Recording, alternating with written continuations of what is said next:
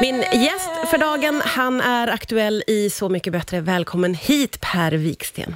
Tackar. Du har ju, vi får börja angripa det här som har blivit en ganska stor snackis. Att du har satt någon slags rekord i gråt-tv. Har det alltid varit så här att du är så himla lättrörd, Pär? Som svar på den frågan kan jag säga att nej, det har det inte varit. Men jag tror faktiskt rekordet är, jag har säkert gråtit mycket. Det enda jag vet är att jag ska ha slagit något slags rekord i könsord. Och det också? Så jag är tydligen inne och på alla möjliga rekordförsök. Ja, det är underbart. Dräm till bara. Ja, jag vet inte själv, jag har lite små blackouts. Så jag kommer, de påstår. Vi får se det i slutet av. Ja, okej. Du kommer inte riktigt ihåg. Nej, men vad gäller gråtandet så är det ju något som har tyvärr växt starkare med åren. Och jag har väl inga problem egentligen med att gråta. Det är väl bara det att det är lite grann i vägen när man ska... Det händer ibland när vi spelar. Så kan det bara välla över med en känsla av något. Och så, då är det svårt att sjunga. Ja. Så det är problematiskt. Ja, det är klart det. Vad händer då? Får du lite pausa då, eller? Nej, de andra ibland kan höra att där försvann Per. Och då tittar de och så står jag med en förvriden läpp och försöker ta mig in i det igen. Så...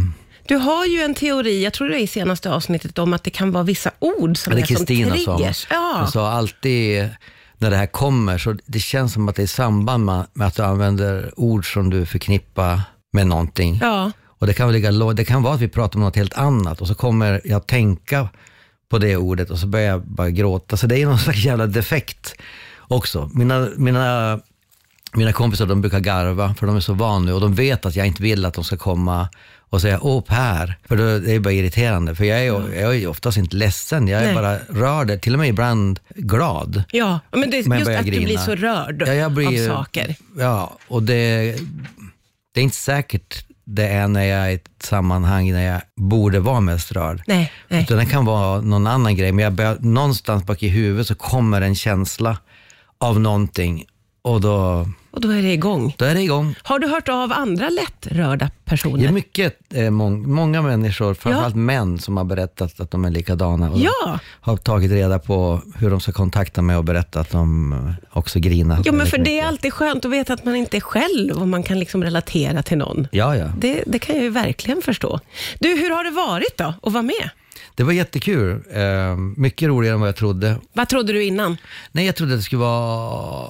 mycket mer nervöst och mycket stelare och att vi skulle vara liksom, det skulle vara mer, ja men mer uppstyrt på ett negativt sätt. Det var väldigt hektiskt och det var väldigt lite sömn, men det var väldigt loose samtidigt. De bara föste oss fram och tillbaka och vi skrattade nästan hela tiden. Och sen efteråt så fick man någon slags komakollaps och alla var tvungna att prata med varandra och sitta och ha någon slags debriefing och gå igenom. Men vem sa det och vem sa... Vi kommer liksom, alla har ju så minnesluckor. Ja, allt måste flyta ihop. Ja, det är för många människor som säger för många roliga grejer. Ja. Och det är för många låtar och det är för många timmar. Ja, det är för mycket av allt helt enkelt. För många glas. Ja, det är Per Wiksten som gästar idag. Aktuell ju i Så mycket bättre. Vad har dina bandkompisar sagt om din medverkan i programmet? De tyckte, när jag berättade först så höll de på att skratta ihjäl sig och sa, fy fan vad kul, vi ska väl ligga framför tvn och grina och skratta. Nej. Jo, men de vet ju hur jag skulle bete mig. Ja. Och det har de gjort, de har kollat och så har de garvat och så har de kollat och så har de garvat. De måste vara lite stolta också. Nej, det vet du fan. Jag tror mest att de tycker att det är kul att vårt band får en liten spotlight på sig. Och det var väl lite grann så jag sa det till dem också, att jag tar en förlaget som jag uttryckte mig då. Så jag fixar det här. Jag är där en vecka och då får Wannadies lite guldglitter på sig. Mm. Du, vi pratade lite under låten här och du berättade att du var ganska oförberedd på att du skulle få så mycket respons på din person. Du hade varit lite mer fokuserad på musiken. Ja. Hur har det varit med all den responsen, tycker du? Ja, det har varit... Det har ju varit omtumlande, to say the least. Nästan lättare att få lite diss eller liksom lite skämt. Allt smicker och alla tummar upp och alla ryggdunkningar har av och till varit lite svåra att växa in i. Alltså för att det rör liksom personen Pär och inte... Ja, dels det, men de ska liksom tacka mig för att jag antingen har sjungit eller betett mig på något vis som har gjort det lättare för att en nära vän eller släkting har gått bort. Och jag är liksom... Alltså det känns som att jag klarar inte av att motsvara deras bild av mig på något vis, jag vet inte. Nej. Men då var det desto, men väldigt fint. Och jag var helt enkelt också bara typiskt svenskt dålig på att ta smycke. Men väldigt många roliga dissningar har jag fått. Har du fått roliga dissningar? Jätteroliga. Vad är det för dissar som kommer då? Någon sa, fy fan vad gammal Håkan Hellström har blivit. Vilket är väldigt roligt. Och någon annan sa, fan jag trodde det var David Batra utklädd till Magnus Uggla. Vilket också är väldigt roligt tycker jag. Det är ganska avancerade dissar ändå. Ja, det var det mer straight up det som jag ändå tyckte var så jävla värdelös. En paja som går omkring i pyjamas. Jag hade tydligen pyjamas i något klipp. Great, ja. Tänkte jag. Ja. Vad kul att du blir irriterad. Det. En underbar färgglad pyjamas hade du. Nej, vem kan irritera sig på detta? Nej, jag vet inte. Jag tror att det var uppfriskande för mig att liksom... Kan inte ta det här på så mycket allvar på något vis. Det blir som uppfriskande att det kommer folk som... orka dissa, det är som en pyjamas hit me. Och hör av sig. Men du får jobba lite grann på att ta emot komplimanger, kan vi slå fast här. Det är Pär Wiksten som är nu. Vi pratar under låten och vi pratar om det här med att du har gråtit mycket och du tyckte det var lite jobbigt att se något klipp och då blev vi kallade det ena och det andra kommer ju fram. Men det roligaste är just det med att jag varit kallad Helena Bergström. Det är att jag sa det till Kristina också, att jag kommer ihåg när mamma såg någon Colin Nutley-film, ja. Och så sa hon, men herregud, måste han ha honom flänna i varenda jävla scen? Och då sa jag, nu kom folk och blir så satans less på mig. Nu blir jag liksom Helena Bergström. Och så mycket riktigt så började det dyka upp i kommentatorsfälten, så det är bara garva. Ja, yep. Verkligen. Det är bara att ta det. Du, det har skrivits om att du ställde ett krav för att vara med i den här omgången, och det var att du skulle få tolka Jonathan Johanssons... Det var mitt första krav. Det var ditt första krav. Jag kan säga att jag ställde så många krav. Jag kan inte riktigt avslöja alla för det. Kan du ge oss några krav? Men jag kan säga... men det första var ju att jag ville göra Alldeles ensam. Ja, och den fick du igenom. Och då sa de, vi har inte delat ut låtarna än. Nej. Och då sa jag, great, då hoppar jag av. Och då sa de, okej, Per, du får den.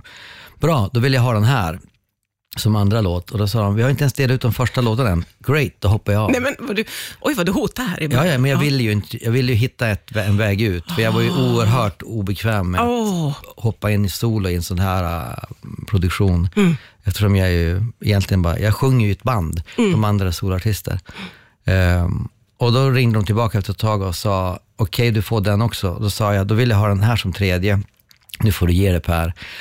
Ja, ni har liksom så här lång tid på er.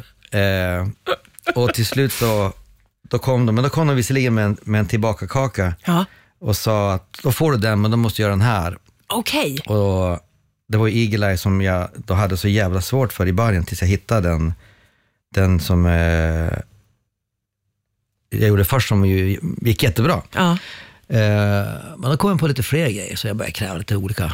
Ja, som inte handlar om låtar eller lite hur du ville bo lite... kanske och äta och sådana saker. Ja. Yep. Ja. Och fick du igenom den? Ja, jag fick igenom allt. Till slut så fick jag ge mig, fuck it, då kör jag väl. Ja, du hade ingen mer. Nej, till slut så jag lyckades få dem att flyga över en kompis. Nej, men det är ju, alltså, man blir så nyfiken på kravlistan. På ungefär hur många punkter var det då? Du fattar ju hur hårt de ville ha med mig. Ja, det är tydligt det. Pär Wiksten ska vara med. Den här jävla snackapan måste in i tv-showen. Jag tycker att du utnyttjade det tillfället väldigt, väldigt smart, måste jag säga. Ja, eller illa, eftersom jag ju inte egentligen ville göra det. Just det, men... jag borde ha ställt hårdare krav så att de verkligen hade sagt, nu får du faktiskt skita i det här. Underbart.